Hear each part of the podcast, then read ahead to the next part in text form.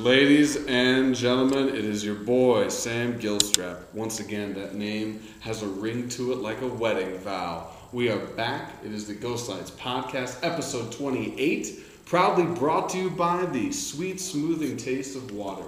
Why? Because it's hot as balls outside. Mm. That manly chuckle you heard in the background is Richard Cowden, our guest today. Richard, how are you? I'm well. How are you, Sam? I'm doing very well, good, thank you. Good, good, good. Thank you for, for saying yes to this event. Thank you for asking me to say yes to it. Uh, well, It's great. It's, it's, it's a privilege to be part of this. It's been a really cool thing to listen to. thank you. Yeah, happy to be here. Well, um, without further ado, I've been busy, but I want to hear about you. Theater. How the fuck did it happen? When? Wh- how- When did you get into it? Originally? Yeah. Well, okay, so. Um, uh, Take us on the deep dive. All right, I will. I'll take you on the deep dive. So the deep dive kind of goes like this. As a, when I was a kid, Mm-hmm. I used to like to get on the swing set and sing. That was my that was my jam. So I would just get on the swing set. When we I grew up in Brooklyn, and so we had this little tire swings in the to, like to the side of our house. Mm-hmm. And I'd get on there and I'd sing all my favorite songs from Sesame Street when I was like four. Nice. And then we moved to Colorado. Um, we had a swing set in the back, and I would just get on that. And I remember swinging and, and singing things like the Aqua Velva commercial and stuff back in the seventies. It was like, "There's nothing like an Aqua Velva man," like up in the swing set. And so I just, it never occurred to me not to sing. And then um, uh, my mother had a had a falling out with the Catholic Church, Hmm. and so we started going to a different church, and they had a youth group that was sort of a singing ensemble. And uh, a couple of my friends were in it, and their parents actually ran it, so I joined them.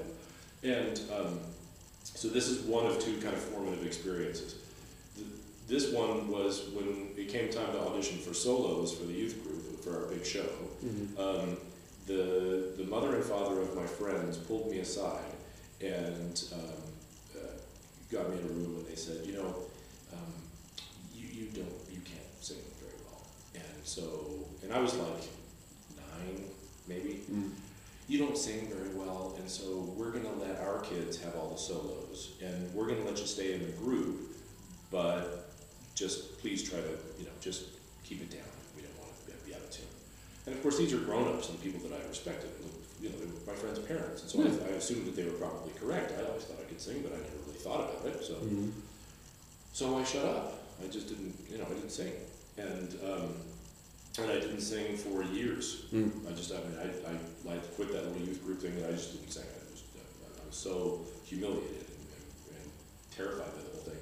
So then, flash forward to uh, seventh grade year, I guess I was probably thirteen. Mm-hmm. Um, and my, my mother would attest to this fact that I was not the easiest child in the world.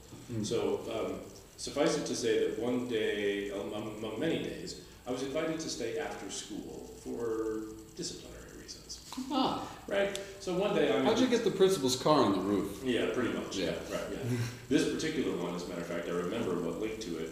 We discovered, a friend and I discovered that the little, remember those little bowls, those plastic bowls that you get in school that they, they put brownies in, Mhm. or peaches or whatever. Yeah. Um, if we stood around the corner from the cat, uh, from the lunch line, we could take a couple of those and bounce them off the wall, and they'd bounce back and maybe hit the lunch ladies. So this is the kind of thing I was up to in seventh grade, right? That's- So I was invited to stay after school for a number of days, you know, uh, Mhm. to think about what I'd done. Mm. And one day I was getting out of detention and I was walking down the hallway and I heard singing from the cafeteria slash um, gymnasium slash multi-purpose room slash theater. um, this is East Junior High School in Grand Junction. Mm. And, um, and, and I stopped outside the door, and there was a sign on the door that said, auditions today for Your Good Man Charlie Brown. And I heard these just people in there singing. And to this day, I don't know what happened. I mean, I don't, I have no idea why. I was, I'd never thought about being a show. I'd never expressed any interest. I'd never really gone and seen a lot of shows, nothing like that. But for some reason that day, I was stranded outside the door, and I heard these people in there, and they were singing, and they said, "Come on in, anybody can come in." And I walked through the door. Hmm. I don't know why. I didn't know anybody in there. I was terrified, but I, for some reason, I felt compelled to go in there. And there was a certain sort of, you know, thinking of like a chorus line. There was a certain kind of I can do that. mm-hmm. to it. It's like, oh, I could go. I'm going to go do that. And so I did. So I went in there and, and, they gave me a piece of music and said learn it and sang it, and I did. And the, uh, the teacher slash director, his name was Bob Schwartz, he was a great guy. He was like, he's like, where have you been? Mm-hmm. Like, yeah, this is great. And so I got cast as Schroeder, wow. uh, the piano playing guy yeah. in, in You're a Good Man, Charlie Brown. And um, I, I just never looked back. It was just weird. So that was 1983. And then I was uh, I did I did a lot of sports, but I was lucky enough at Junction High School to be able to do track and cross country and all the other things that I was doing sport wise, but still be in the plays and musicals and still do choir and mm-hmm. state and things like that. So when I got out of college or got out of high school, um, I didn't. As I was getting ready to graduate from high school, I had no idea really what I wanted to do. I assumed it was probably join the army because everybody in my family had always done some military service. That didn't work out because I had blown out both of my knees in cross country and couldn't pass the physical mm-hmm. to get into the army. So um, I was like, well, what? Geez, what am I going to do? Well, I guess I'll, I guess I'll do some singing kind of stuff. So I, because I didn't have any clue, mm-hmm. just became a music theater major. Because I was like, well, I do shows. I guess you know people clap and laugh when I do them, so I guess I, I guess I can do that. So I became a music theater major and got my BA in music theater at Mesa State, mm-hmm. which is now Colorado Mesa University, of course. Yeah, then um, mm-hmm. did my MFA at Ohio U and uh, been doing the deal ever since. Was it really just that that people seem to enjoy this? That that clicked it for you, or is there something about like going to the work or like? No, not at that age. There was something about like I I enjoyed it, mm-hmm. and I enjoyed the, the feedback that I got from it. I you know I make no bones about that. I mean, I was very much like, oh, this is, people are laughing and clapping. I, mm. I like that. But it also was just, I mean, even in high school, like I didn't have a particular peer group that I necessarily fit in with. I kind of traveled in between worlds. You know, I wasn't, um, I, I eked through high school with like a three, four GPA, you know, but I knew I would have decent test scores so I could get into college. Mm-hmm. And it really was like, well, I, guess I, I, like to do this and, and you can do it. So that's what I did. So I wasn't, um, there was any sort of um, like really under, underlying deep passion for the work mm-hmm. didn't come until later. Mm. That really didn't come until college. Um, and what I discovered was that for me, that was uh, the thing that drew me to the to the work itself and really getting into the work as an actor and singer was um, that it was also teaching me how to focus better. And, um, uh, you know, because I was a, they didn't diagnose people with ADHD in the early 80s, right? Mm-hmm. It's a damn good thing they didn't because I would have been God knows how much Ritalin my entire life. Because mm-hmm. I was just always all over the place. And so having something to focus on, whether it was memorization of lines, whether it was just remaining, being present in the scene, whether it was making sure that I had the, the you know, the G sharp when I needed the G sharp, mm-hmm. whatever. Um, that really taught me to focus. And when I was, by the time I was a senior in college, I was very driven mm-hmm. to do the work. And, and that's also the same time I started directing. Because, um, you know, you take directing class. And so, um, but I remember when I was uh, in between my junior and senior years of college, I was um, playing, you know, like you do in college. I was playing Don Quixote in Man of La Mancha mm-hmm. at the age of 21 because that makes sure that makes sense. yeah, sense. totally. Anyway, you're perfect uh, for the part at that age. Yeah, right. Yeah, I was a third of the age you're supposed to be. But um, so, uh, but I remember there was another guy in the show who I'd actually grown up watching when he was a student at Mesa. Mm. Um, you know, after I got into it in high school, and he was somebody that I really admired. And one day after rehearsal, he came up to me, and he had been working professionally all over the place because he had been long gone. He came back to be guest artist. Mm. Um, and uh, played Dr. Carrasco in the show. And um, his name is Jamie Gormley. You, Jim, if you're listening, I'm shouting about her. Um, but anyway, uh, uh, Jamie came up after rehearsal one day, and he's probably 10 years older than me, and, and he said, You know, I got to tell you something. He said, You are the most focused actor I've ever worked with in my life. And I thought, I wish my mother could hear that, because there was just like, uh, nobody had ever said that about me. Mm-hmm. this was not something. This was not a moniker that I carried around with me. Yeah. Here comes Rich, and all his focus said no one ever until that point, and I was like, wow, that's yeah. And, and so, um, it was about that time that I discovered the, value of just pouring yourself into into the process. Mhm. And then it was also that time that I that I discovered directing, and that was uh, that was as big of a of a transformation or transformative moment for me as standing outside the cafeteria, you know, when when they were auditioning for You're a Good Man, Charlie Brown, because as soon as I started directing, everything started to make sense to me because Mhm. I realized that oh, I get it. I think like a director. Mm. And I, because even as an actor, uh, it was always hard for me not to focus, but it was always hard for me to exclude other parts of the process that an actor doesn't necessarily have any interest in or business thinking about. Mhm. The, the overall concept of the staging, the how the lighting is going to look, what I mean, just every uh, what is the brochure or the poster going to look like? Where know, every little thing like that. Um, so as soon as I started directing, I realized, oh, this is how my brain works. Mm. I, I see things in a 360 degree sphere. I don't, I, I don't, I don't see things naturally as an actor. So it's harder for me to, to be a performer um, than it is for me to be a director, which is odd because directing is, you know, in a lot of ways a more complex task. Yeah. Um, just in terms of the number of things you have to do. I'm not saying that the actor's role is not complex. My God, it is. Yeah. Um, but um, so yeah, things that really clicked for me at that point. And then when I was getting finished with my undergrad, it made I, I knew exactly what I had to do, which was go get my MFA in directing. Mm. And nobody told me that you weren't supposed to necessarily go right out of undergrad into a grad MFA program, so I didn't know better. And um, so I was lucky enough to, to find a mentor that saw something in me and bring me into the directing program at Ohio U. And, um, and so that's always made a lot of sense.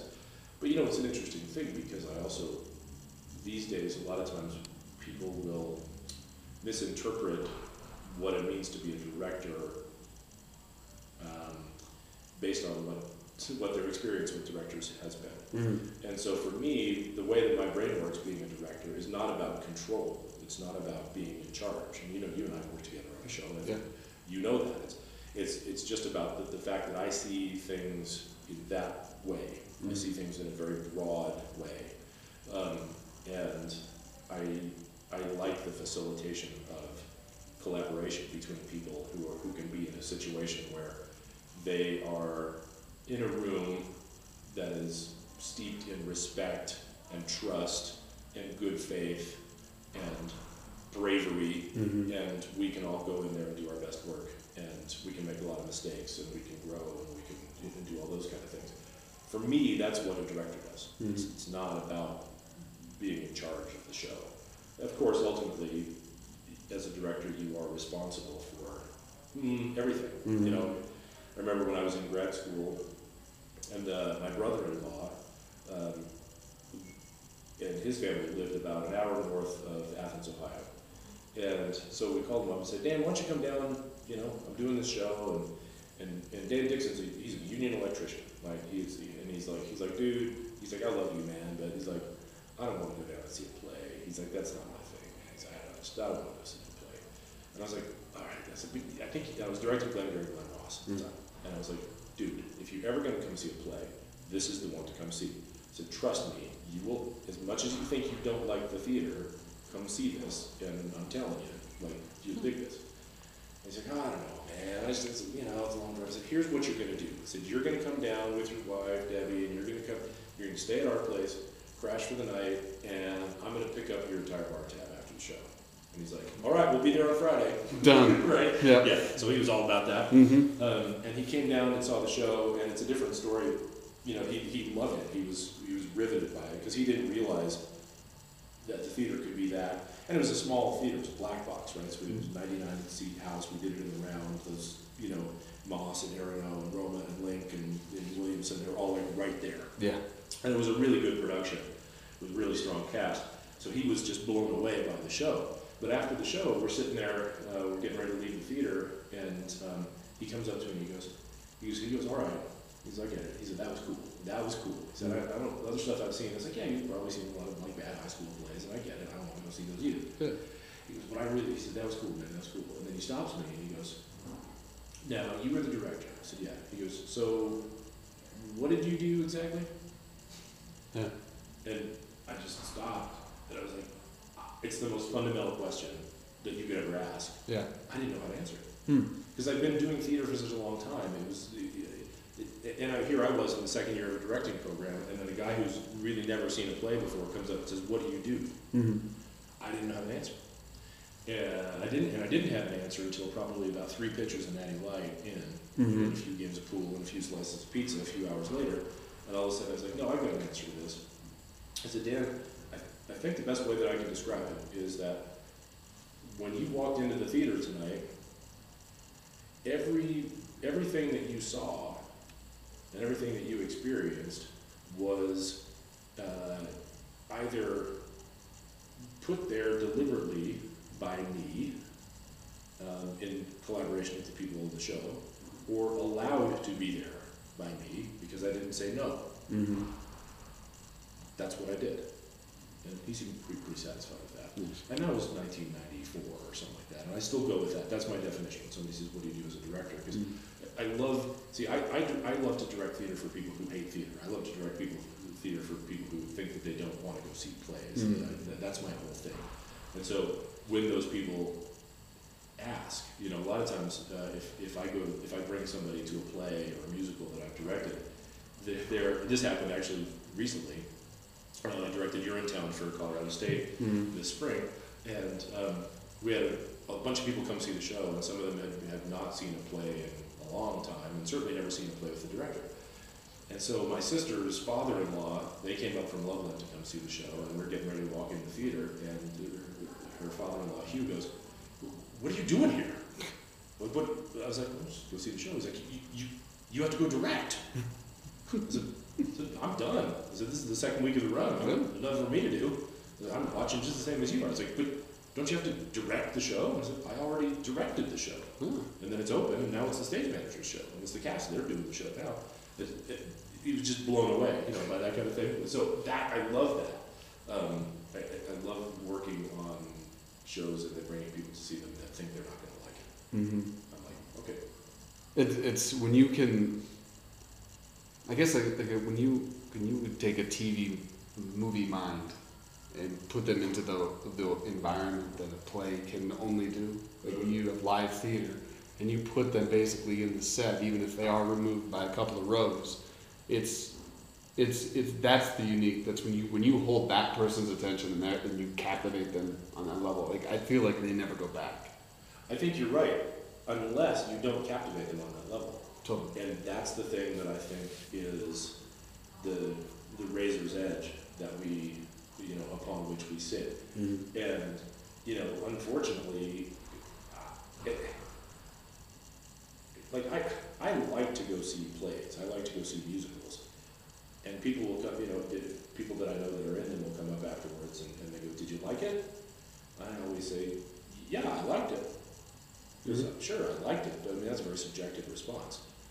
The, the, my students have always learned to say, not did you ask, not did you like it, but did it work? Mm. that's the language that I prefer to tread in, you know. And so it's like, yeah, I really liked it a lot, but it, it didn't work, Mhm. you know, or whatever.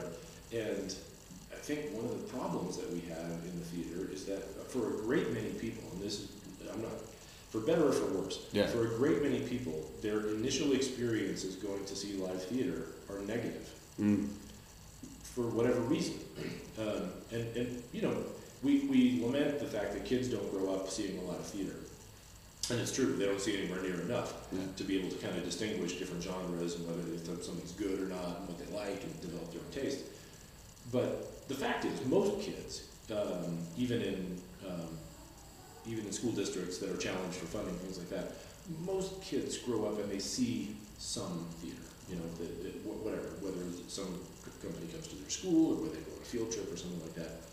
And the, I think one of the problems that we have had is that we haven't, as educators and as parents and as, as theater practitioners, we haven't always contextualized that enough so that they really understand what, what it is that they're seeing, they understand what went into it, they understand some of the process. And then what happens is that a guy like Dan Dixon, my, you know, my brother-in-law, um, he had seen plays. It wasn't that he hadn't seen them. But the things that he remembered from having seen them, he didn't like. They didn't speak to him. They weren't relevant to him.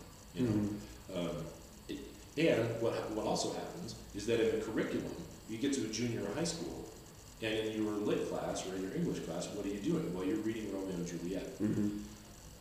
Inevitably. Right? Yeah. So you're either reading Romeo and Juliet or Midsummer Night's Dream or something. But usually it's Romeo and Juliet in the state of Colorado. Most of the time it's Romeo and Juliet. And you're just sitting there. And you're sitting there Yeah. and you're reading these words that you don't understand. And with all due respect to all the English teachers out there that are doing God's work, mm-hmm. many times the teacher, that, that person, him or herself, does not have a great background in Shakespeare and does not know how to bring it to life, does not know how to provide the context, historical, social, linguistic context that, that can make the Shakespearean experience so incredibly rich. And so you end up sitting in class Yeah. row, you know, and, and, and everybody's, there's, okay, who wants to read today?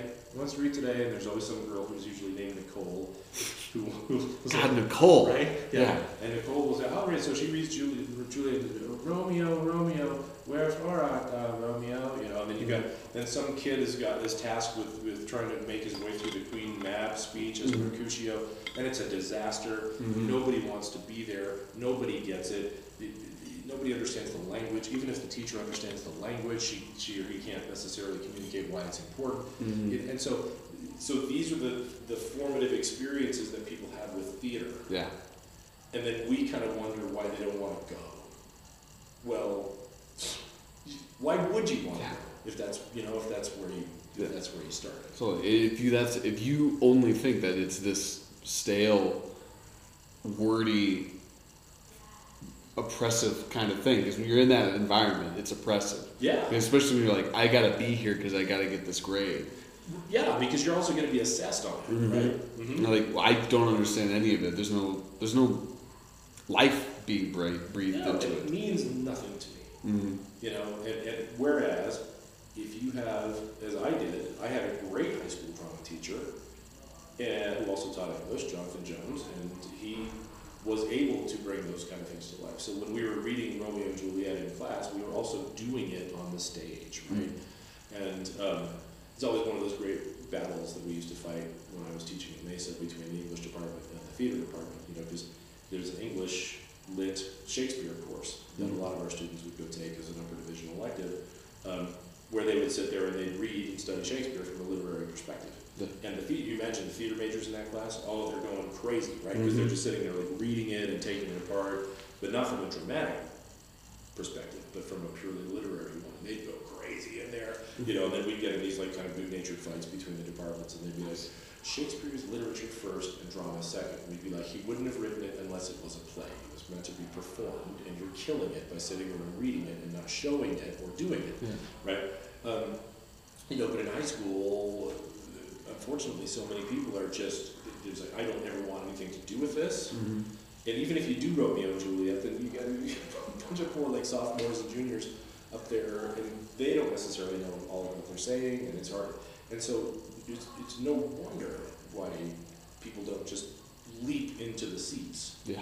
Um, and you know, and, and it's interesting culturally because we have this very clear and present demographic issue that we're always struggling with here in the 21st century, which is how do we recruit, attract, convert, sell, and sustain younger audiences to replace the audiences that are getting older and unfortunately leaving us, right? Mhm.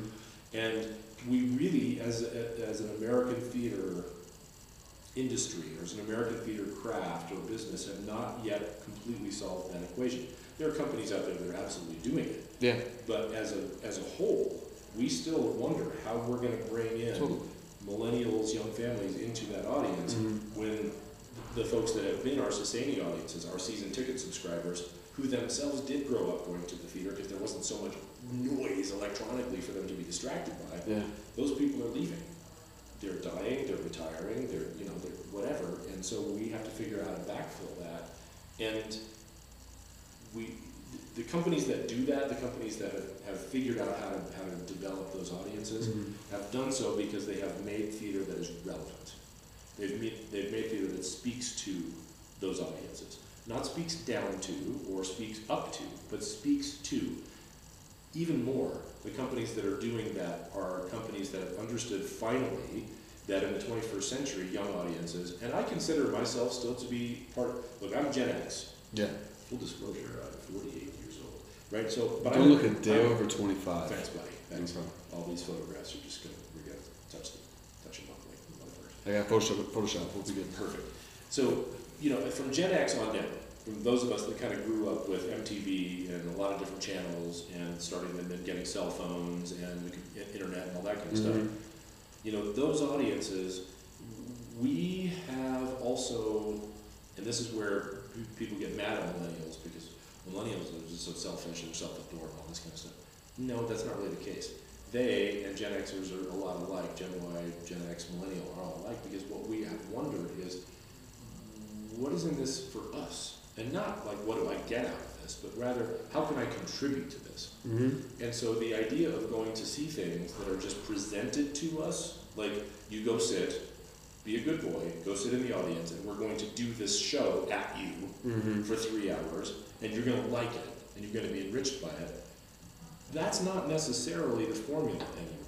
Mm. That it- instead, we expect, and especially Gen Ys and Millennials expect to be able to go in and participate in the process. They want the process to be bi-directional instead of unidirectional. Mm-hmm. They want to, you know, and, and why is this? Well, because a couple of things. One, they're driven really, really strongly by by social issues and social justice. Mhm. That is not an ideo- ideological statement. It's, I don't care whether they're left or right. It doesn't matter. I'm just saying that they are. Yeah. Um, and also, they they grew up in a, in an environment where user-generated content is not an outlier, but is the norm. Mm-hmm. These are people who grew up making their own YouTube videos. These are people who grew up making their own music on their laptops. So the idea of going to see performing arts and having the art just at them Mhm. instead of with them is difficult to reconcile, especially when there are so many other things out there that they could go see. So the companies that have figured this out are ones that invite the audience to participate Mm-hmm. in something that is greater than the sum of the parts of audience and performer. Rather than is interactive in some way, immersive in some way, and that the audience can get into and say, oh, I'm a part of this, I'm contributing to it. The companies that haven't figured that out are sitting there wondering where their audiences are going as their season ticket holders die. Yeah. How is it just when we? How do we create that? Do we do that by writing these plays in a way now that requires the audience to be more involved, or is it how we stage it, how we set where we seat the audience? I think it's all those things. I Mm. think there. I don't think there's one way to skin that particular cat, but I think those the ones that you just brought up are good ones. Mm. Um, you know, if you look at a if you look at a, th- an immersive theatrical interactive experience like Sleep No More in New York, you know, where you're walking through the spaces and, and wherever you happen to be, you're going to see. uh, If you you know you take ten people that go through Sleep No More, and and by the time they reconvene when they're done, they have ten different, completely different versions of what they saw, right? And they contributed to that in some way. So that can be, so in terms of uh, how we set them, and in terms of uh, how, and, and yeah, absolutely how we write them. For me, I, I think the, the most basic thing that I wish uh, was happening more in our particular community Mm-hmm. um, is just new work. Yeah. You know, I mean, there are pockets of new work. You know, you've got you've got your Buntports and, and people like that who, who do incredible new original works. Yeah. But by and large, you look around the market, and I mean, I get it because I've been a producer. Yeah. So I mean, I understand the finances of this, and I understand the risk reward proposition. I understand the need to sell tickets. But at the same time, you look around the market, and we're recycling productions of the same shows Mm-hmm. over and over and over again. Well, why do we do that? Well, we do it, there are two reasons. There's a producer reason and then there's an artist reason. The producer reason is because the producer goes, well, they killed it at such and such company with that Mhm. last fall. And they probably could have run it for another six weeks, but they had to close. So let's run it for, another- let's, let's, let's do the show again and we know we can sell tickets. So that's a producer mindset. Mhm. And then there's the artist mindset also, which, which is completely natural, which I totally understand, which when you go see that show, you're like, oh my God, we could do that so much better. Right. so we're gonna, so we're going to do that show so much better than they did, and maybe we are, maybe we aren't, but we're going to do that show. And so you Absolutely. get so you get productions of shows that um, that are running, and, and, and, so the canon, the repertoire kind of recycles itself every few months, and, and then longer term every few years. You know, when you start to have those things, and um, I, I think that the, the most basic thing that companies in our market could do would be to try to integrate new works into their seasons. Mm. Um, you, you don't necessarily have to be a, a, a, a company that does nothing but new works, but you know, bringing those new voices to the stage. You know, some of the things that, that like Angela Astle did with uh, you know the Women's Project and things like that. Yeah. New new new play development, but there's still this sort of it's not a it's not I wouldn't say that it's a, uh, sort of stigma against new plays, but there's certainly a Resistance. yeah, there's a resistance to doing new work because it's it's unknown, Yeah. because it's risky. And Well, look at Broadway. I mean, we're like half of the Tony nominated shows or something like that. I, I forgive me, Tony watching crowd. I don't know the specific numbers, but a lot of these are rehashes of movies we've seen. Or well, I- yeah, I mean, you know, when you have, with all due respect to the people that worked on the show, uh, and I know some of them, you know, when you've got SpongeBob SquarePants the musical winning Tony awards, it's a little strange, Yeah. right? When you have Yeah. the, the consistent sort of Disneyfication, Disneyfication of Broadway, um, you know, if you want to talk about producer talk, that's there it is. I mean, it's going to take on the low side ten to twenty million dollars to bring a musical to Broadway, and that's the low side, right?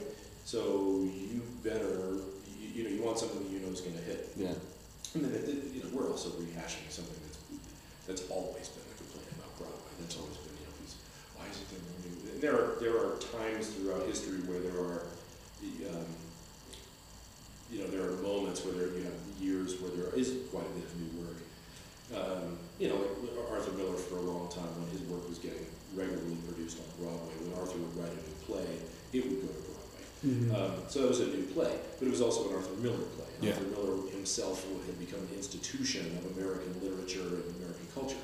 So, um, yeah, I, I don't know. In, in Denver, um, you know, in, our in our region, all the way up to you know Front Range, um, it, it, it just it seems to me that there is a great opportunity um, for people in this town to kind of get together and get around developing new work, developing playwrights, engaging in, in, in workshopping and those kind of relatively low risk, low cost processes that can can bring work to the to the stage. Um, and that's that, that's really good, what I am hoping for because you know I, I'm happy to go out and see my friends in, in their shows. I, I enjoy doing that. Yeah. But again, I I don't necessarily need to see another production of Grey Gardens. You know, Mhm. it's, it's it's okay. That, I mean, it's beautiful work, but yeah, but we're every time we do that, we're doing it at the expense of something else. Mm. You know, yeah, and um, now it's easy for me to sit here and say that because I don't have a dollar in. I, you know, I mean, this is easy for me Sure. because I'm not I'm not producing these shows right now. Um, but at the same time, I know that these days when I go to the theater, most of the time when I really get excited about something, it's because it's new, Mm. because it's something I haven't seen before. and It's it's a voice that I haven't heard before. And the other part of that that's huge, that is that tends to be an elephant in the room, is that this is also where you get underrepresented voices on stage. Yeah. If you're if you're always doing the same stuff, and and you know you have companies like um, like Aurora Fox who and, and others who have made a real commitment to diverse programming Mhm. and you know bringing people of color and and, and, and different gender identity and LGBTQ things to the stage, and that's so important. I'm glad to see that happening. Um, but still, there, there are so many people who could write such incredible plays yeah, and musicals um, who either don't hmm uh, or they don't get a chance, or they do, and, and we never see them. absolutely. Yeah. Yeah, that, that is one of the things that I've been kind of I've been facing with um, or, or looking at in terms of what the the environment of theater in this community is becoming. And a lot of the time we have this the, the constant argument of, of authentic casting comes up. Yeah, yeah, yeah. Yeah, and it, and it's hard because you say, as you said, I mean, we have the a season per theater company that is rehashes, or at least you know we did this five years ago and it was a killer for us five years ago. Let's bring it back. Let's do it. And we're gonna do the we're gonna follow the exact same formula because it worked so well the first time. And while yes, that's probably happening for you and that is working for you, we are definitely putting up a wall to that other to other voices. And recently, I got rejected to an audition because I wasn't authentic for the parts that were available, and I I was happy with that. Like, thank you for coming out and telling me that. It was Athena, their project that they're going to do called Honor Killer. They wanted authentic Pakistani people for that show, and I'm Great. like, fuck yeah, definitely do it. Yeah. I've I've made a career of playing ethnically ambiguous characters, and I've been and I'm totally I'm totally honored by that. I've played uh, the I've I've played Othello Yeah. and I've played Musa in Yeah. Bengal Tiger at the Baghdad Zoo. Really cared about those shows and wanted to do right by those men because if I didn't, I felt like I would have an entire community uncomfortable with my performance. Right. And so I'm constantly aware of that. And while this is not a time to talk about how how elevated I am, because oh, I, I- don't- I don't know. I mean, what better time, really? Than now. that very thing. Everyone should listen to how beautiful I am. I'm such a good person. I was very pleased to not get invited to that part because I'm a good person. Anyway, moving right along. So it, it's nice that they're doing that. There's at least that happening, but it happens on such a small scale that now it feels like to, there are certain people who would see that as like, oh, it's an anomaly. Yeah. It's not. That's not the. That's not the norm. Right. Um, and then there are people who go like, oh, they're going out of their way to tell the story. So, Mhm. like, look at the effort they're putting in behind being, I don't know the right word, inclusive, maybe. Yeah. Sure. And like, yeah, and, and to that, I would say, yeah, good. At least somebody's fucking trying. Because Well, it's it- got to happen. Yeah, because at the end of the day, that's not going to. Those things don't change overnight. We know that, right? So directors are sometimes faced with this dilemma. They say, "Do I cast the less skilled actor, who is in terms of ethnicity, background, whatever, um, aligned with the role that was written? Do I cast that person knowing that they're less skilled, or do I cast the person who is more skilled, sometimes significantly more skilled, who we can get away with it?" Mm. right? Yeah. So I cast Gilstrap as an Iraqi translator, Yeah. right? Um, what do I do?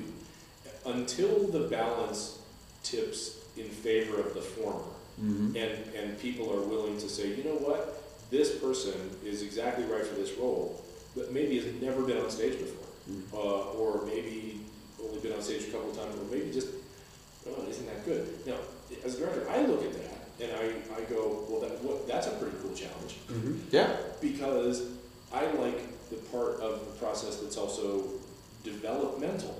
So, I mean, every time I direct a show, I learn more about directing. Mhm. And every time I'm in a show, I learn more about acting. For some people, the learning curve is much steeper. Yeah. Um, you know, for example, I, I think of Miranda Vargas, who was in Bengal Tiger. Mhm. And Miranda had been in a couple of things.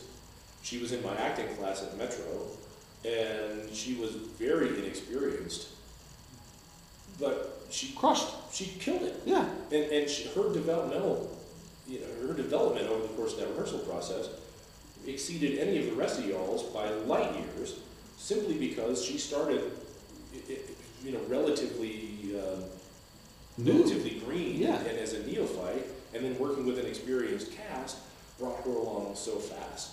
So to me, I, I like that, but it's a, it is a, it's a sticky wicket because also in that in that case, Mhm. I didn't have a single person, single male of Middle Eastern descent audition for that show. Mhm.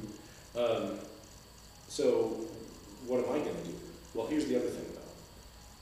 That's a cop out. I fully admit that that's a cop out Hmm. because, you know, going back and go, okay, well, you know what? If you if you can either reasonably assume that no Middle Eastern men are going to come out for this show, or if no Middle Eastern men do come out for this show, then maybe you don't do the show. Mhm. I mean, and- that's something where, you know, if I turn around and then go to Rick Yaconis and go, we had no Middle Eastern people come out for the show, so we're just gonna cancel Bengal Tiger, which we're hanging the beginning of the season on, which we've already marketed and spent money on, which we've already bought the rights to, which was a brand new as a regional premiere, so we just got the actual manuscripts from Rajiv Yes, Joseph did. the show. Mhm. the producer's going to blow a gasket. Yeah. But these are the conversations that we have to have around that. Yeah, and I mean, like to be fair too, is like for somebody who's made, like I said, a, a career off of playing those parts. Like I'm thankful for that that opportunity, but every time it goes to the right person, it's for the betterment of not only the show but the art. I mean, it was so funny. Like here's a good example. Like you see my skin, I did Cripple of Inishmaan, and I had a very good friend come up to me and tell me after the show, "You're not Irish." And I'm like, um, actually, I'm 50% Irish, but the Native American side of me dominates in my, mel- my melatonin. Right, Like, right, that's yeah. what you see. Right. The long hair, the red skin. Like, so from that perspective, like, you, I can't even, I'm like, for some people, I'm not even white enough. But you've got to, yeah, you've got to be able to set up your, your seasons accordingly and then do the legwork. If you're Yeah, gonna I mean- pick, if you're gonna pick a show like that, Well, do the legwork. Look, Absolutely. And, and, you know, two things. If, if people, uh, you know, if, if, if people of color are not auditioning, if, um, you know, if people who are aligned with the roles that were written are not coming out, the bigger question then is why? Mm. That's the bigger question. do they feel welcome? And that's a question that I think as a community, and not only in Denver, but I think nationwide, I think generally Western theater is, is dealing with this. Um, we need to ask, we need to be comfortable in our discomfort asking the question, why do no Middle Eastern men come out for Bengal Tiger with Baghdad Zoo? So What is, what is it? What is it? Mhm.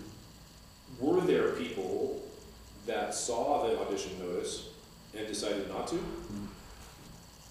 Or were there people that just w- didn't see it? If they, if they did, you know, if, if it's A, why would they see that and then not, and decide not to? Yeah. There's something that we need to address in that. And then B, if there were people that just never saw it, we need to figure out why they didn't see it. That's on us. Yeah. I mean, let's be clear about that. And this is one of the things that has gotten me in a little bit of trouble over the years, is that I, I, I'm, I, well, because, because I'm, I mean, look at my skin tone, I'm just about as Irish as, as, Yeah. as Murphy. Mhm. Um, and, uh, and, um, so, but I, I've always been, um, kind of brazen enough to ask those questions. You know, like, why is it that people don't come out? And for me, that kind of goes back to what we were talking about a few minutes ago. When I'm directing a show, when I'm producing a show, whatever, if I have some semblance of influence over who's gonna see the show, how we market it, who our target audience is, that kind of thing, I always want to, for me, the whole, my whole life in the theater has been opening, opening the curtains Mm. so people could see behind them. Yeah. I found one of the things that always made, one of the things that makes me uncomfortable as a person is elitism. Yeah. I don't like exclusivity, I don't like elitism, I don't like gated communities, I, you know, that kind of, Yeah. right, I- I- that stuff just irks me. I, I am, at my very nature, sort of an egalitarian sort of person. I think that everybody kind of starts, they should start exactly the same. So Absolutely. things like privilege have always bothered me. Things Mhm. like, I mean, you know, th- those kind of things, they, they drive, drive me nuts. Um, and so, as a, as a person in the theater, especially these days, as a, as a middle-aged white guy Mhm. in the theater, I have a responsibility to ask those questions and then to also be okay with the answers if they come back in ways that leave me out. Mhm. You know, so when I say, well, why aren't Middle Eastern guys auditioning for this show? Why, when we produ- when we d- produced the show, Mhm. and we reached out, um, Rick and I reached out a lot to communities uh, in the area, the, the Iraqi community, Arabic-speaking people, you know, really to try to get a lot of different people in. With, yeah, we get a little bit of success, but not great. Mhm. It, by and large, it was the same people that would come see every show at the Edge, right? Yeah. Um, but that needs to, we have to look at that as, yeah, the show from a very specific production perspective was a success. We sold most of the seats, we had a very successful run, we won some awards, blah, blah, blah, blah, blah. We took a different route, we did, we did cool things with the show. Yeah. And yet, on a larger scale, on a deeper level, was it a success if the show wasn't able to be seen and heard by people that needed to see and hear it? Mm. because it would speak more directly to their cultural experience than it would to us, Absolutely. right? Yeah. Um, and in that way, we didn't succeed because we didn't have, you know, so okay, great. So we go, we keep trying. Mm-hmm. It's yeah, we got to keep trying. I, I I think now more so than ever, especially after today, you want to keep opening up as many doors as possible when it feels like they're all closing.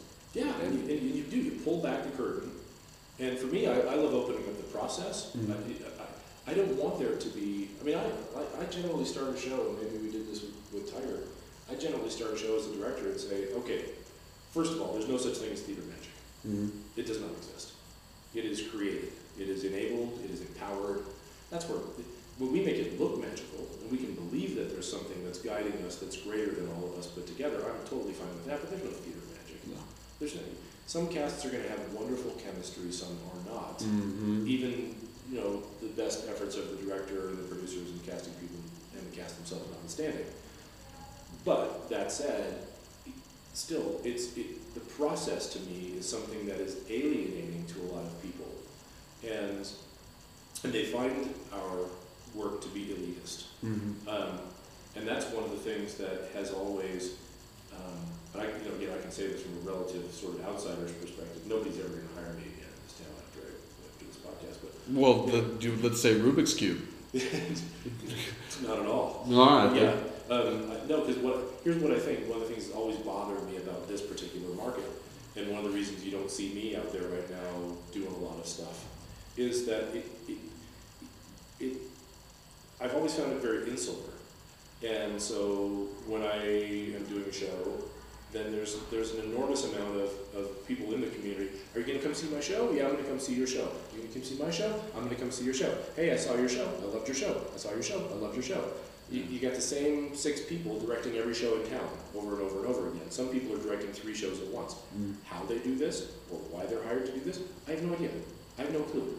Um, I have an ethical issue with that. Mm-hmm. Um, but they get it done, so whatever. But at the same, but so if we're doing all these shows for ourselves, Yeah.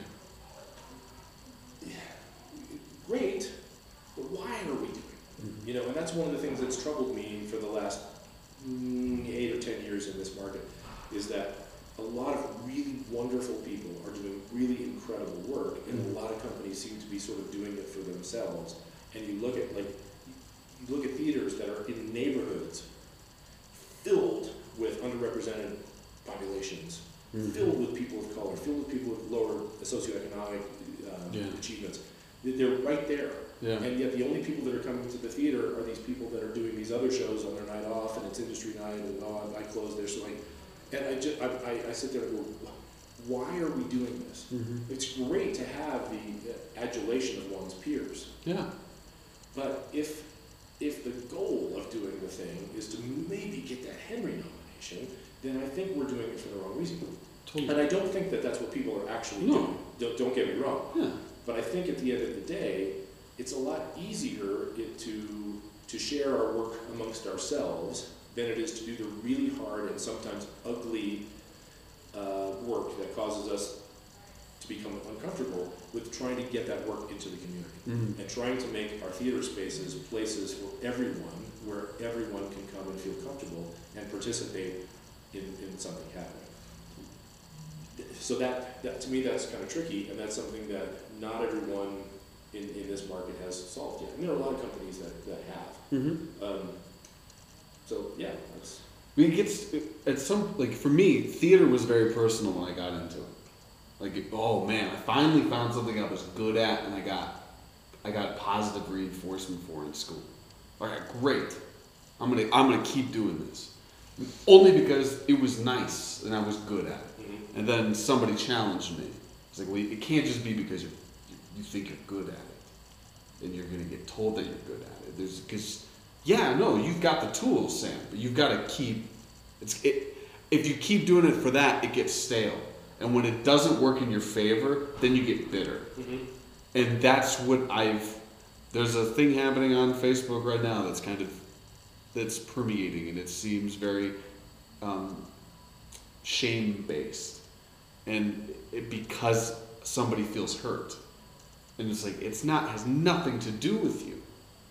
It, it- you have no idea what the cause of your feeling spurned originated from, Oh, sure. but you you're now you're publicly shaming people because you feel hurt, and it's you've made it about yourself, and then the rage that that spurs in other people becomes personal. And so now we're not even talking about the problem, the systematic problem of what you're, the, what this, where it started is coming from. We're talking about our pain and our beliefs and what we think, or I should say, what I think theater should be. And when you start to create that as, I don't know, your foundation of you creating your art, it's going to ring hollow. Mm-hmm. If you're trying to tell a beautiful story that challenges your audience, but you're doing it in a self aggrandizing way, it's going to fall short every time. And then you're going to be like, why didn't we sell out every night? I really wish more people came and saw it. It's like, well, maybe it's because we didn't do it the right way. Yeah, I mean, and that's the thing. We we have to give audiences credit, and and they can see right through a lack of authenticity. And that's another thing that I think is really uh, a, a huge a huge factor in trying to develop and sustain younger audiences is that their bullshit detectors uh, are very very highly developed, and um, young you know young people of color and young trans people and young um, young gay and lesbian people, they have grown up in an environment where, in a lot of ways, the curtain has been pulled back on our society. And so they've got a very highly advanced bullshit radar. Mm-hmm. And when we do work that is anything but really authentic, um, they see right through it. And they can go find authentic things other places. They can create them. They can have authentic experiences with other art forms. They don't need us.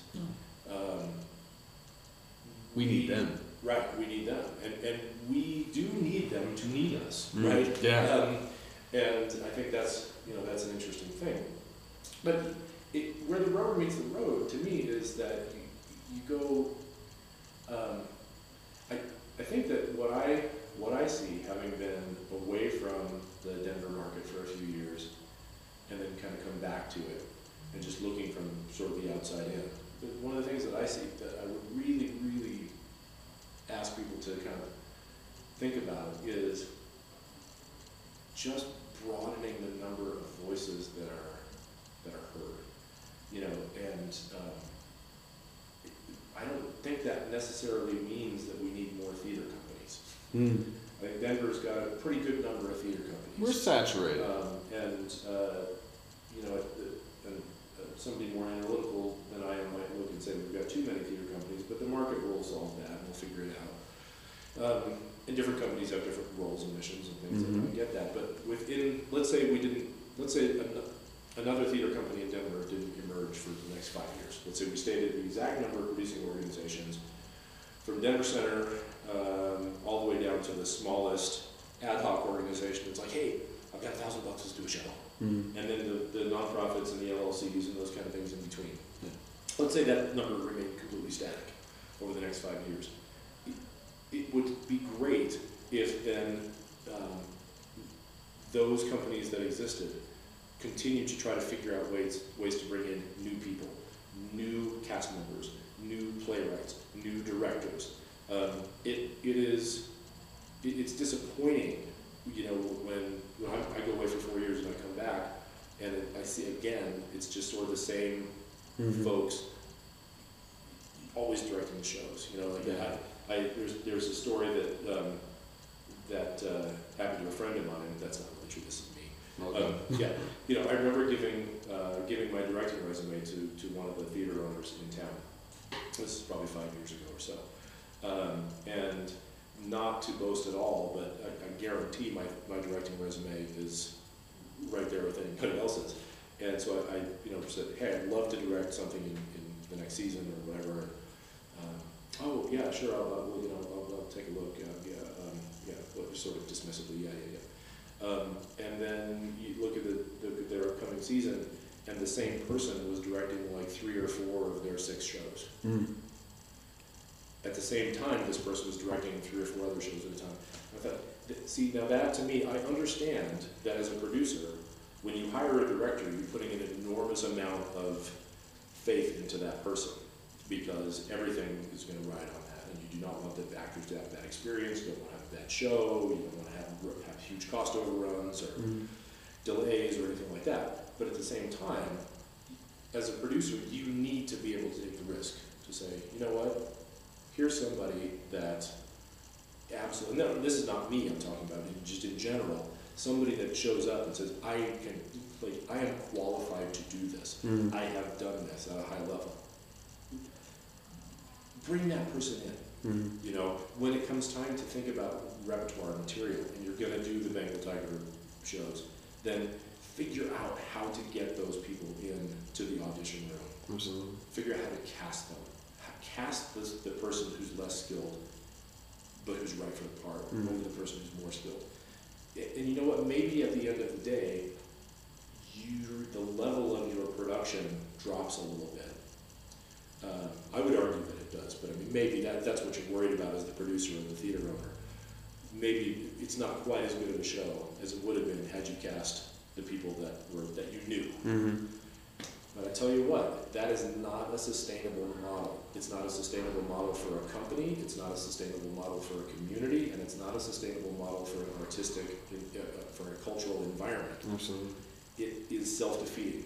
The same people doing the same projects over and over again. We make ourselves feel good about that. But ultimately, if you look at the other three and a half million people within sixty miles of here, they don't give a shit. Mm-hmm. They don't care if you're doing the same shows over and over. They want to see something that you have to have something that speaks to them, that is relevant to them, Yeah. that challenges them, that delights them, that pisses them off, that brings them in, Yeah. that they can participate in. The fund, like your your theater company's fundraising, should be not something that is, like, I guess, applauded but exciting. Like it shouldn't just be a vent to glad hand with your with your board members. You need to do that to keep them happy. But when they see the next season coming up, they want to be excited about it. Absolutely. They want to be that excitement is something they can sell. If we're re, if we're rehashing shows we've done before, or similar type shows, it's a harder sell. Yeah. And, and look, I mean, you know, those kind of fundraising events, by the way, it's like, as somebody who studies nonprofits and, and teaches graduate courses in arts management, Mhm. those kind of events never make any money. By the way, they never do. Yeah. They make everybody feel good, but they never make any money. Um, because they cost a lot, and people donate twenty-five hundred bucks. So you're, at the end of the day, I've been through a million of them, at the end of the day, you sit there and go, wow, we had a really great time, and we made eight hundred dollars, you know? why do we do that?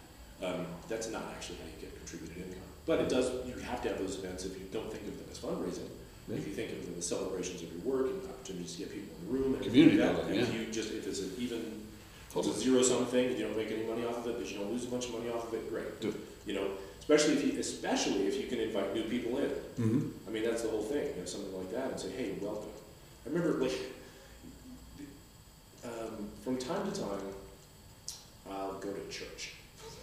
Oh, This is, you know, okay? yeah, shocker. um, and, uh, you know, whether it'll be, you know, with family members, you know, whatever, Mm-hmm. like, we, we, we don't, perhaps we should, but we don't go to church for, you know, of our own volition as a family.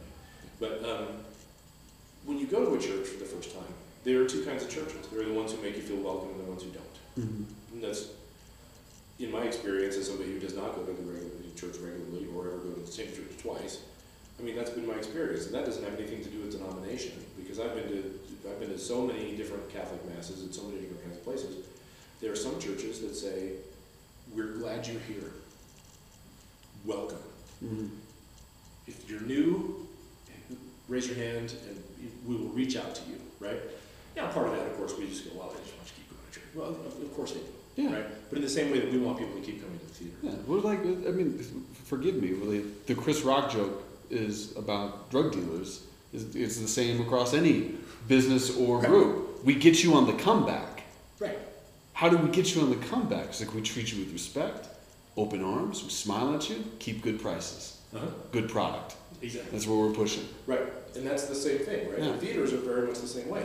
I've been into theaters where I really, as an audience member, if nobody knows me, nobody knows that I'm a theater professional, nobody knows that I've been teaching, you know, theater at university level for 20 years. They have no idea who I am, and, uh, and yet I'm made to feel like like I'm not welcome.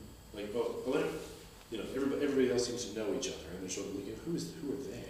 What are they doing here? Yeah, well, what the fuck is that? Right? I mean, whereas when you go to other theaters, they're usually the really grimy ones that the, everybody's just like, the paint is drying when the show opens, the rent check barely cashed, you know, that, like all that stuff, and you, and you walk in, and those people are so happy that you're there. They're so happy that you're there to see their work. I, mean, I remember another, this is another Glenn Gary, Glen Ross story. In 1995, I started this little theater company in Denver called Roundfish with a bunch of guys that I had gone to school with. And so I got a thousand dollars. I got a thousand dollars from um, Jim Cannon. And Jim Cannon, I don't know if he still produces anything, but he had been writing some plays, and I worked with him on a play at Ad Hoc Theater when Ad Hoc was first renovating the church that it now holds Curious, the Acoma Center. Yeah. So this was when all that stuff was starting to happen. The, the original kind of, we call them off-regional theaters. Yeah. There was, there was the Denver Center, then you had like, you had Arvada Center, sort of nascently doing some stuff. Then you had the two big dinner theaters in town, and very little else. Mhm. There's some community theater, but not a lot. We wanted to bring professional level theater to smaller venues, and that's what they did at Ad Hoc, and that's what ultimately Chip started with Curious, and that's what we were doing at Roundfish. And so our first show was Glengarry. And it was some of the same guys that were in the show I talked about earlier that I'd gone to school with.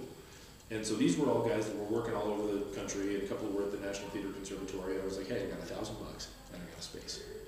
Let's do a season. Let's see what happens. And they were like, cool. Couple guys were working at a toy store in Burbank, and so they're like, yeah, we don't want to work at the toy store. We'll come to Denver and get jobs, and we'll start this show. So we had a matinee show of Glengarry. Uh, we didn't know what to expect when we started, when we opened the show. We had no clue. So we had a Saturday matinee our first weekend, right? and we're sitting there getting ready for the show, and one guy showed up. Wow, one guy. And here we were, the brand new. I mean, this is our opening weekend of the, of the thing. We've done the show twice um, for invited audiences. You know, like Sandra Brooks Dillard from the from the Post, and um, um, yeah. So we, we we had done the show twice, and then we had this matinee, and one guy shows up. And so we have this big meeting backstage. We're like, it didn't last very long because the question was, I me, I had to ask because I had directed the show and I was producing it. I said, um, do we go on with the show? There's one guy. And every single guy in the show was like, fuck yeah, we go with the show. This will be awesome. Mhm. So we did Glengarry for one guy. he sat there right in the middle of the house, Mhm.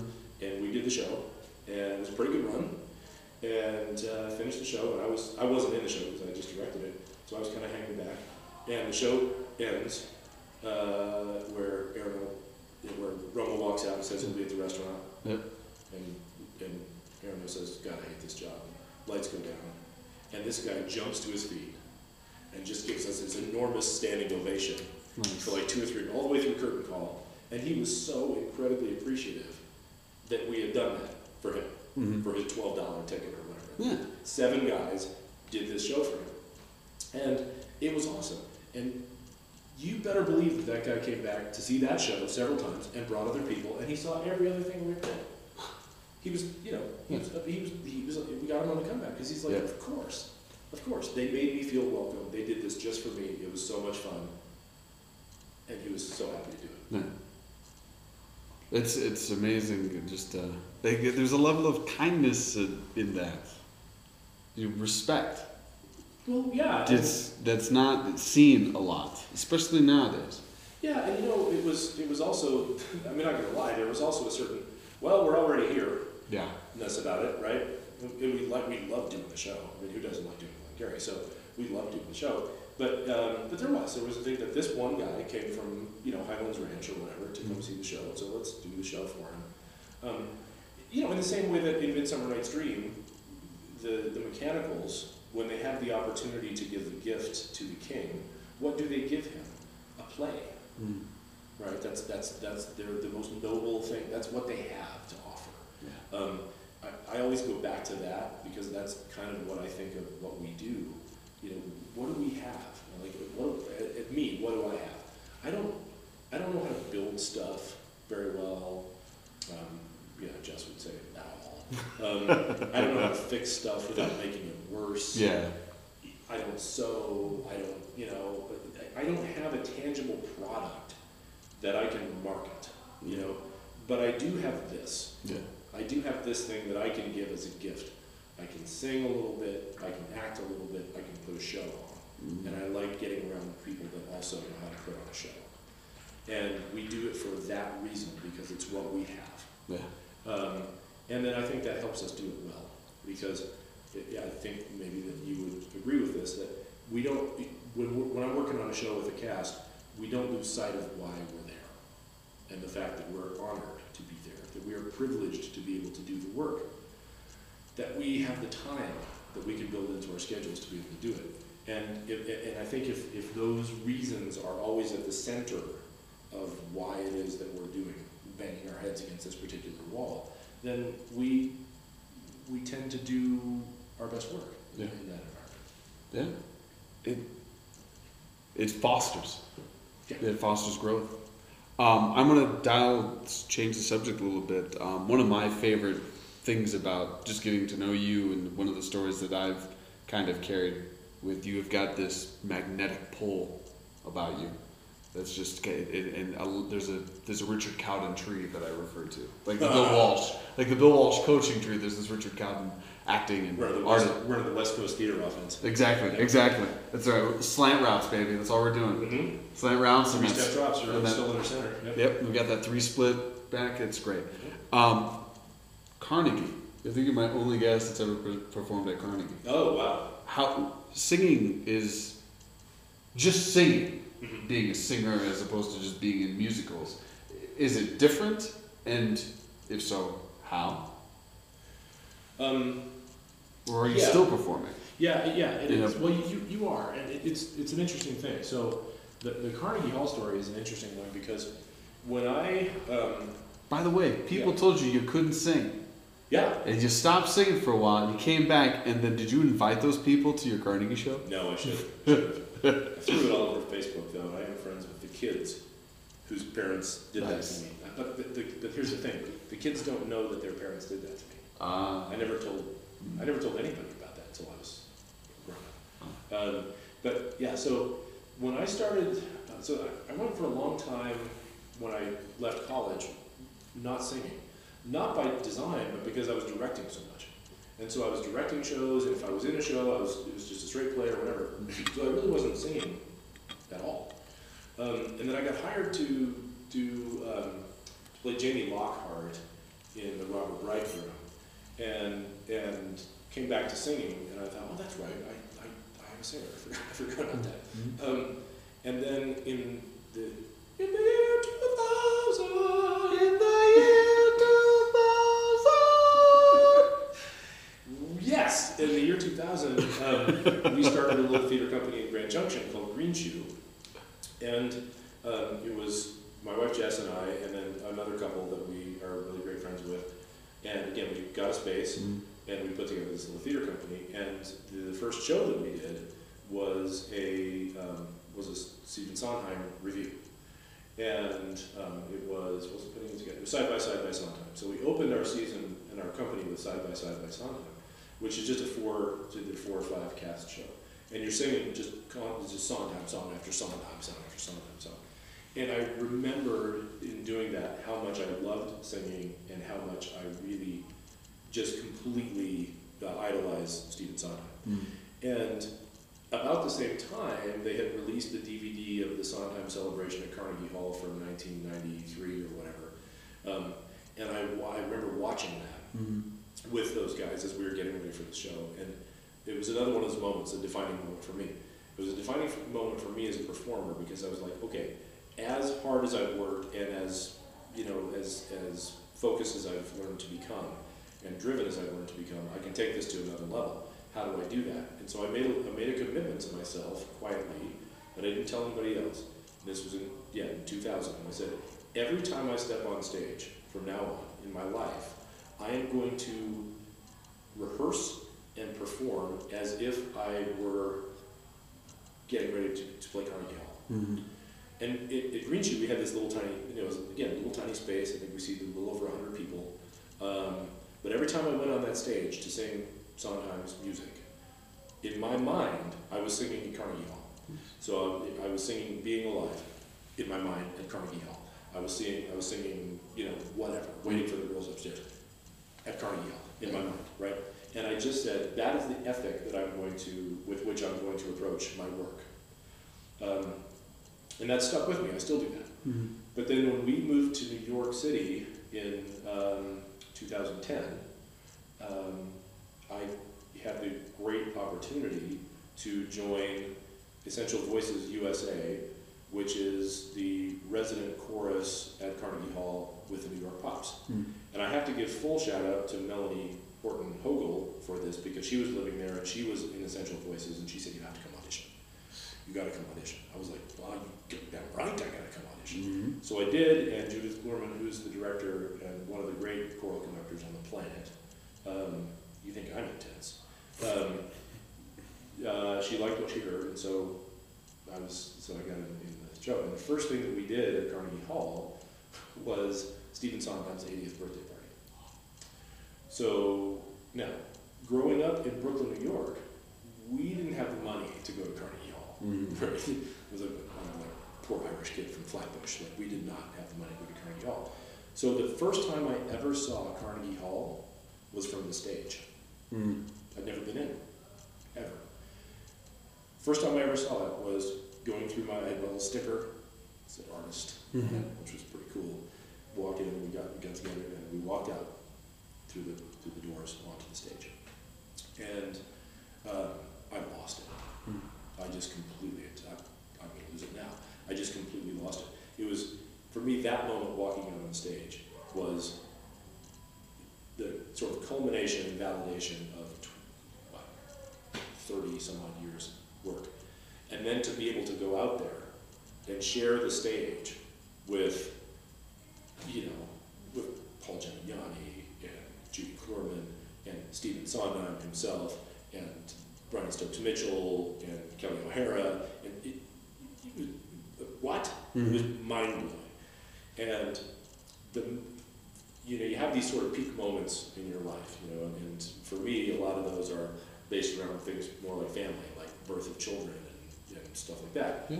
But there, if there's one highlight, there's one 10 second moment that I could slice out and just hold up as like, this is why I did this as a performer. It was the last four measures of Jason Robert Brown's arrangement of Sunday from Sunday in the Park with George. Um, where all, and Stephen Sondheim does not write much choral music. He doesn't, he really, there's very little choral orchestration and, and voicing in his, in his work. And it's one of, it's, Sunday is probably his biggest choral number. And it just ends on this incredible G chord.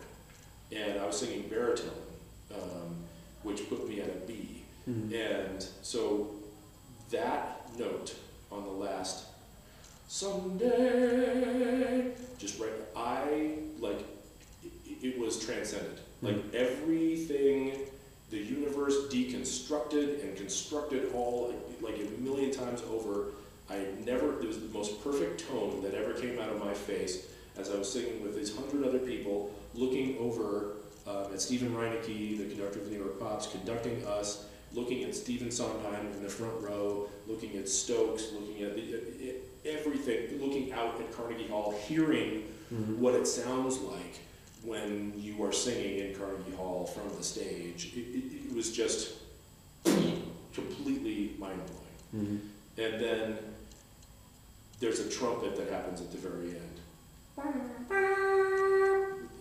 It's an inverted sixth.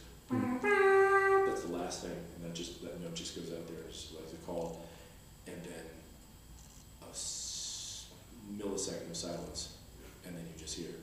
"Run!" It is the finale of the Yeah. night, and I to this day, if you play me 25 different recordings of applause in theaters, I can tell you which one is Carnegie Hall. The, the sound of the applause in Carnegie Hall from the stage is unlike any other place on the planet. Yeah. So yeah, that, I, but I, in that moment, it was just, it wasn't just about, look at me, I'm in Carnegie Hall. It was, mm-hmm. not, it was actually just a, a, a whole career's worth of, of gratefulness. Just how did I get here, and how many people, you know, I'll, I'll get all emotional again. But my family was up in the balcony. You know, mm-hmm. my kids were there. My wife was there. My mom was there. You know, and, and just all those people that over the years have put up with my shit Mm-hmm.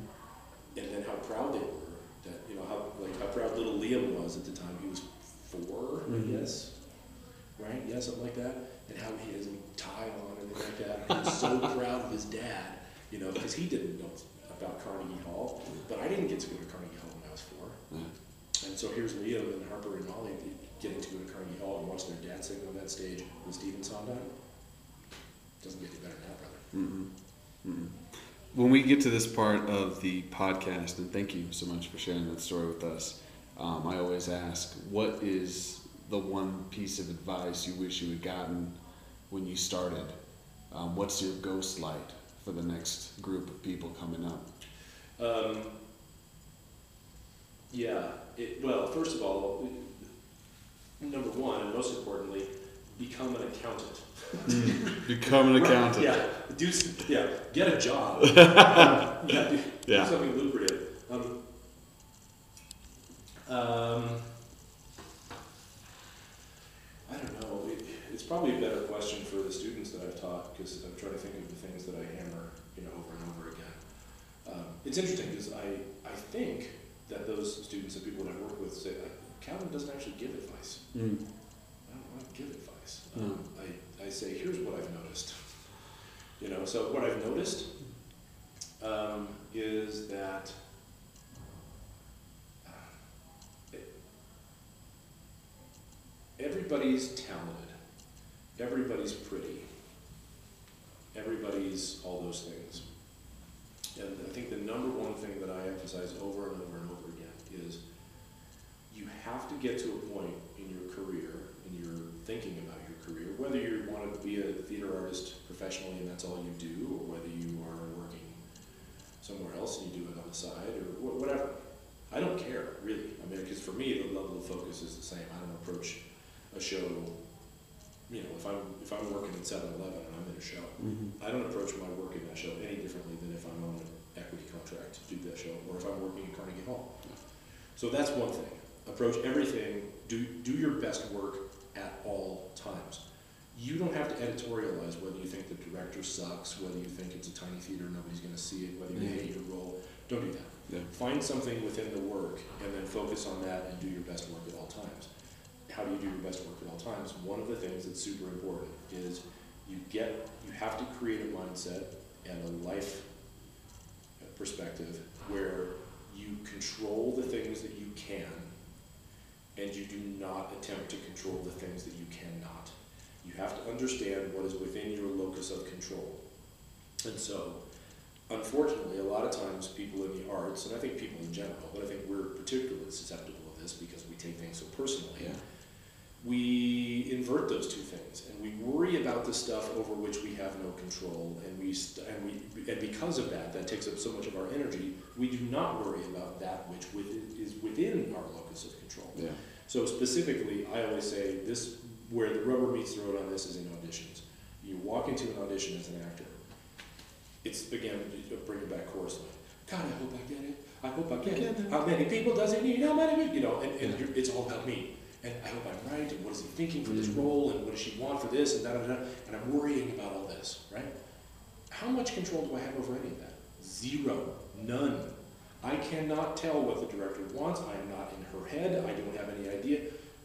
Right? But we worry so much about that. We forget to control the things that we can. And the things that we can are preparation, discipline, focus, professionalism. Those are the things that we can control.